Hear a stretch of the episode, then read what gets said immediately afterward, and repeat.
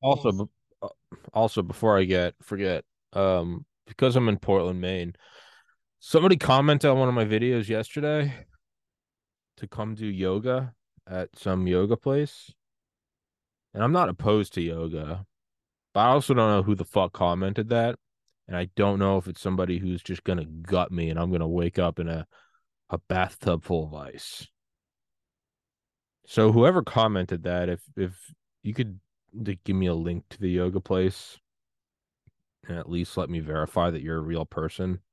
Because although I'd be flattered by having my kidneys ripped out of me with a rusty knife, that will inhibit my ability to do a podcast.